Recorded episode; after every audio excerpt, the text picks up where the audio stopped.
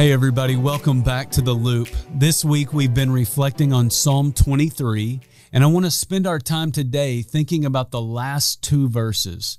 In verse 4, David has been talking about what it's like to be in the valley of the shadow of death. But in verses 5 and 6, he is coming out of that valley, and better days are ahead.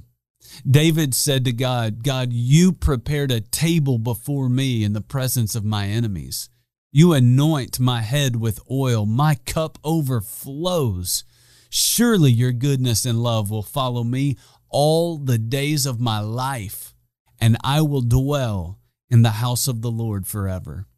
When you find yourself in the darkest valley, it is important for you to remember that is not your final destination.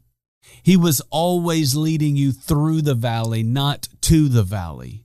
It may feel like the valley is lasting forever or that you're never going to get through it, but that's not true. You will get through it.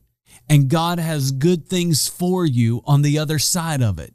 And I'm not just talking about heaven. David said, Surely your goodness and love will follow me all the days of my life. And he said, I will dwell in the house of the Lord forever.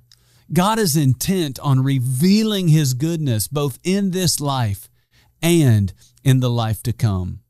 I admit life is hard, but we all need to remember that God is good. If I'm honest with you, the last 17 months have felt a little bit like I've been in a dark valley.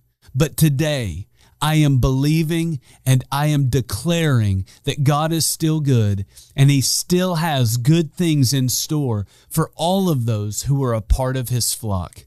And so let's hold on to that and let's hold on to Him as we look forward to brighter days ahead.